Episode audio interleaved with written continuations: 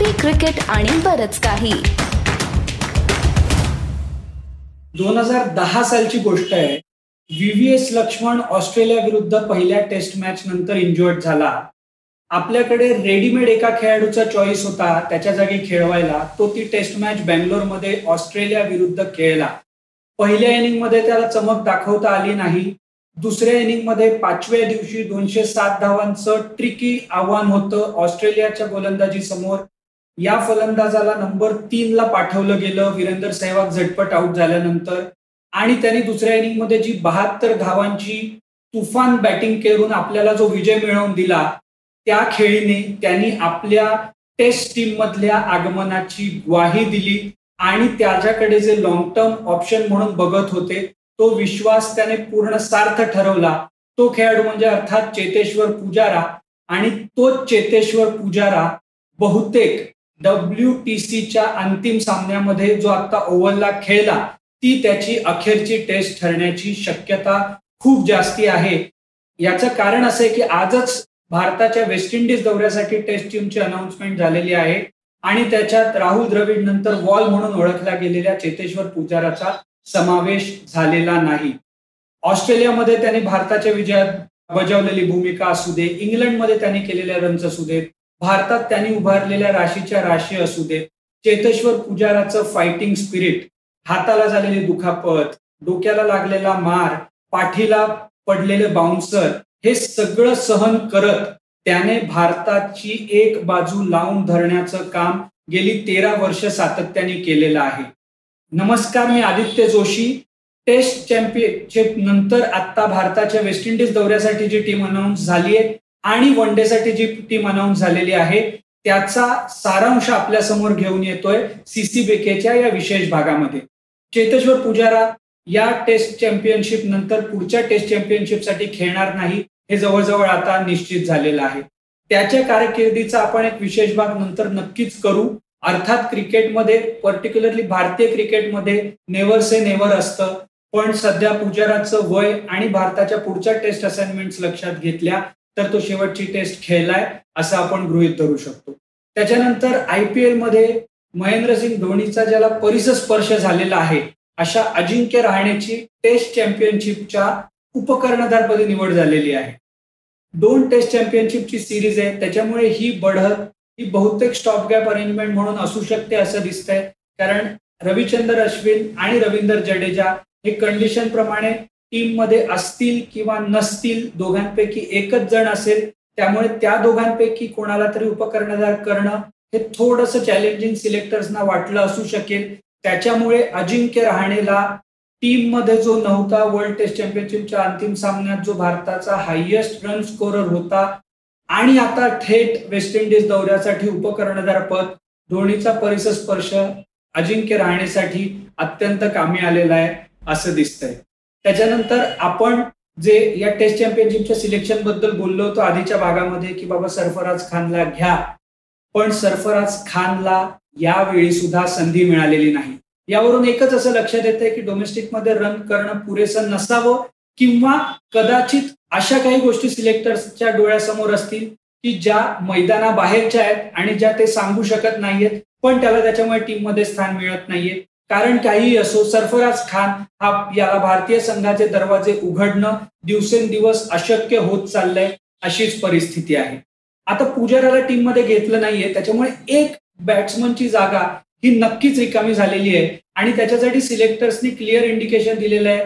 ते पुढच्या दृष्टीने विचार करताना त्यांनी ऋतुराज गायकवाड आणि यशस्वी जयस्वाल या दोघांना संधी दिलेली आहे. गंमत म्हणजे दोघही जण स्थानिक क्रिकेटमध्ये सलामीला येतात. आत्ताच्या आपल्या गेल्या टेस्ट चॅम्पियनशिपच्या सायकलमध्ये राहुल द्रविड यांनी शुभमन गिल आणि रोहित शर्मा हेच आपले सलामीचे होते. अर्थात आपण आधीच्या एपिसोडमध्ये म्हणालो होतो की एक दोन तीन मध्ये काही फरक नाही. कदाचित टीम मॅनेजमेंटचा असा विचार असू शकतो की शुभमन गिल नंबर तीन ला खेळेल आणि यशस्वी जयस्वाल किंवा ऋतुराज गायकवाड यांच्यापैकी कोणीतरी एक जण रोहित शर्माचा नवीन सलामीचा साथीदार असू शकेल किंवा या दोघांपैकी एकाला नंबर तीनला संधी मिळेल. पण हे नक्की या वेस्ट इंडिजच्या दौऱ्यामध्ये ऋतुराज गायकवाड यशस्वी जयस्वाल या दोघांपैकी एक जण नक्की भारतीय संघासाठी पदार्पण करणार आहे. कोण करणार आहे? कोणाचं भारतीय संघाला बॅकिंग आहे? हे आपल्याला बारा जुलैच्या दिवशी कळेल पण या दोघांपैकी एकाचं पदार्पण होत आहे हे आता निश्चित आहे. त्याच्यानंतर विराट कोहली अजिंक्य राहणे ही आपली फलंदाजांची फळी कायम राहील त्याच्याबद्दल काही वाद नाहीये. गोलंदाजीमध्ये मोहम्मद शमीला टेस्ट टीम मधनं विश्रांती दिलेली आहे. त्याच्यामुळे गोलंदाजी तेच गोलंदाजीमध्ये मोहम्मद सिराज हा अर्थात भारताच्या गोलंदाजीचं नेतृत्व करेल. परिस्थितीप्रमाणे पिच कंडिशन प्रमाणे रविचंद्रन अश्विन जडेजा हे दोघं किंवा दोघांपैकी एक जण खेळेल अक्षर पटेलचा बॅकअप अर्थात आहेच गोलंदाजांमध्ये इंटरेस्टिंग भाग असा आहे की जयदेव उन्हाडकर जो वर्ल्ड टेस्ट चॅम्पियनशिपमध्ये सुद्धा होता त्याला कायम ठेवण्यात आलेला आहे पण उमेश यादवला डच्चू मिळालेला आहे. भारताच्या कंडिशनमध्ये तुफान तेज गोलंदाजी करणारा उमेश यादव परदेशातल्या खेळपट्ट्यांवरती थोडासा कमी पडतो हे दिसून आलेलं आहे. त्याच्यामुळे आता त्याला डच्चू मिळालेला आहे आणि जयदेव उनाडकटला कायम ठेवलेलं आहे. त्याच्यामुळे त्या हिशोबाने मोहम्मद सिराज आणि जयदेव उनाडकट हे टीममध्ये नक्की असतील आणि शार्दूल ठाकूर असेल. त्यामुळे आपल्याला हे बघणं आता इंटरेस्टिंग ठरेल की जे बाकीचे तेज गोलंदाज निवड झालेले आहेत. तो म्हणजे मुकेश कुमार. हा रेड बॉल क्रिकेटसाठी शॉर्टलिस्ट केला गेलेला होता. त्याला आधीही संघात दोन सिरीजच्या आधी संधी मिळालेली होती रेड बॉल क्रिकेट म्हणजे जो मोहम्मद सिराज मोहम्मद शामी यांची जी सीम पोझिशन आहे तशीच मुकेश कुमारची आहे. आणि तो पन्नास ओव्हर आणि टेस्टमध्ये चांगली गोलंदाजी करू शकतो लाल चेंडूनी. असं सिलेक्टर्सचं मत आहे. त्याच्यामुळे त्याला टीममध्ये घेतलेलं आहे. नवदीप सैनीनी रणजी सीझन खेळला नसला तरी तो भारतीय असंघासाठी आणि नंतर इडानी ट्रॉफीसाठी भारतीय संघाचा महत्त्वाचा म्हणजे भारतीय असंघाचा महत्त्वाचा भाग होता. त्याच्यामुळे त्याला महत्त्व त्याला आता टेस्ट टेस्ट टीममध्ये सुद्धा संधी देण्यात आलेली आहे. त्याच्यामुळे आलटून पालटून त्यांना या दोघांपैकीही कोणाला तरी यावेळी टेस्टमध्ये संधी मिळू शकते. भारताने पूर्ण चेंजेस केलेले नाहीयेत पण त्यांनी अशा प्रकारे सुरुवात केलेली आहे की चेतेश्वर पुजाऱ्याला काढून एक पायरी उचललेली आहे उमेश यादवला काढून दुसरी पायरी उचललेली आहे. आणि आता पुढच्या टेस्ट सिरीज पर्यंत आपल्याला अंदाज येईल की सिलेक्टर्स कुठल्या दृष्टीने कुठल्या प्लेयर्सकडे बघताय याच्यात दुसरी महत्वाची सिलेक्शन जे झालेलं आहे ते म्हणजे आपल्या वन डे टीमचं वन डे टीमचा वर्ल्ड कप ऑक्टोबरमध्ये होतोय. जरी त्याचं शेड्यूल आलेलं नसलं तरी ऑक्टोबरमध्ये वर्ल्ड कप होतोय. आत्ता वन डे टीमसाठी सोळा जण सिलेक्ट केलेले आहेत. त्याच्यामध्ये संजू सॅमसनकडे आपण परत गेलेलो आहोत. मुकेश कुमारकडे आपण वन डेचा ऑप्शन म्हणून बघतोय. जयदेव उनाडकट सुद्धा वन डे टीममध्ये त्यांनी संघातलं स्थान कायम राखलेलं आहे. त्याच्यामुळे ऋतुराज गायकवाडकडेही आपण आता एक वन डे मध्ये ऑप्शन म्हणून बघत आहोत. त्यामुळे आता काय ही जी सोळा जणांची टीम सिलेक्ट केलेली आहे आत्ता वन डे मालिकेसाठी तो भारतीय संघाचा हा आपला संच आहे वन डे वर्ल्ड कपच्या दृष्टीने. त्याच्यामध्ये आपल्याला तीन नावं जोडायला पाहिजेत. Shreyas Iyer K L Rahul Jasprit Bumrah Mohammed Shami. ही चार नावं मोहम्मद शामीलाही विश्रांती दिलेली आहे आत्ता सोळा जणांची टीम झालेली आहे. ही अधिक चार नावं जोडली तर आपली वीस नावं होतात.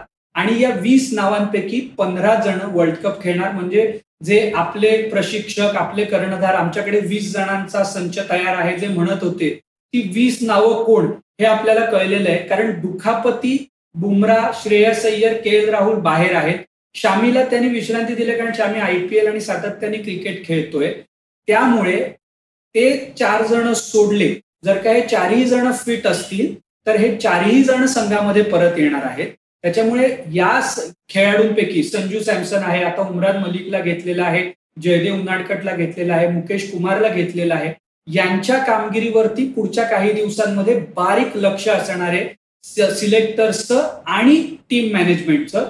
त्यानुसार आपल्याला वर्ल्ड कपसाठी फायनल पंधरा कोण असू शकतील याचा साधारणपणे अंदाज येईल. पण वर्ल्ड कपसाठी वीस जण कोण आहेत हे आपल्याला या संघाच्या निवडीतनं पुरेपूर दिसून येत आहे कुलदीप यादव अक्षर पटेल रवींद्र जडेजा युजवेंद्र चहल हे आपले चार स्पिनर असतील. आणि तेच गोलंदाजाच्या बाबतीमध्ये दुखापतींमुळे आता अनिश्चितता असली तरी भारतीय निवड समिती कोणत्या खेळाडूंकडे ते वर्ल्ड कपमध्ये भाग घेऊ शकतील हे बघतय. हे या टीम सिलेक्शनवरनं नक्की झालेलं आहे. जसप्रीत बुमराचा फिटनेस हा भारताच्या नॅशनल डिस्कशनचा विषय आहे. त्याच्यावरती आपल्याला क्लॅरिटी येईल. श्रेयस अय्यर एशिया कपसाठी तो होतोय का नाही ही अनिश्चितता आहे. पण जर का तो झाला तर तो त्याच्यासाठी फिट असेल अशी अपेक्षा आहे. त्याच्यामुळे एशिया कप पर्यंत साधारणपणे आपलं बऱ्यापैकी चित्र क्लिअर होईल अशी शक्यता आहे. तुम्हाला या टीम सिलेक्शनबद्दल काय वाटतंय? तुमच्या दृष्टीने कोणाला घ्यायला हवं होतं? सरफराजला घ्यायला हवं होतं? का वन डे टीममध्ये अजून कोणाला संधी द्यायला हवी होती? संजू सॅमसनला घ्यावं असं बऱ्याच जणांचं मत होतं. ते सिलेक्टर्सनी ऐकलेलं आहे. ईशान किशनचा आत्ता समावेश आहे. ईशान किशन संजू सॅमसन के एल राहुल हे तीन विकेट किपिंगचे पोटेन्शियल पर्याय म्हणून आपल्याला दिसत आहेत. त्याबद्दल तुम्हाला काही वाटत असेल तर ते पण आम्हाला कळवा. आम्ही जरूर त्याची दखल घेऊन तुमचे सगळे मुद्दे वेगवेगळ्या पद्धतीने तुमच्यासमोर आणण्याचा प्रयत्न करू. हा आमचा भाग तुम्हाला कसा वाटला तेही कळवा. आम्हाला कुठे फॉलो करायचं कुठे सबस्क्राईब करायचं हे तुम्हाला माहितीच आहे. आम्ही लवकरच पुढचा भाग घेऊन येऊ. तोपर्यंत ऐकत राहा बघत राहा आणि आमची वाट पाहत राहा. धन्यवाद.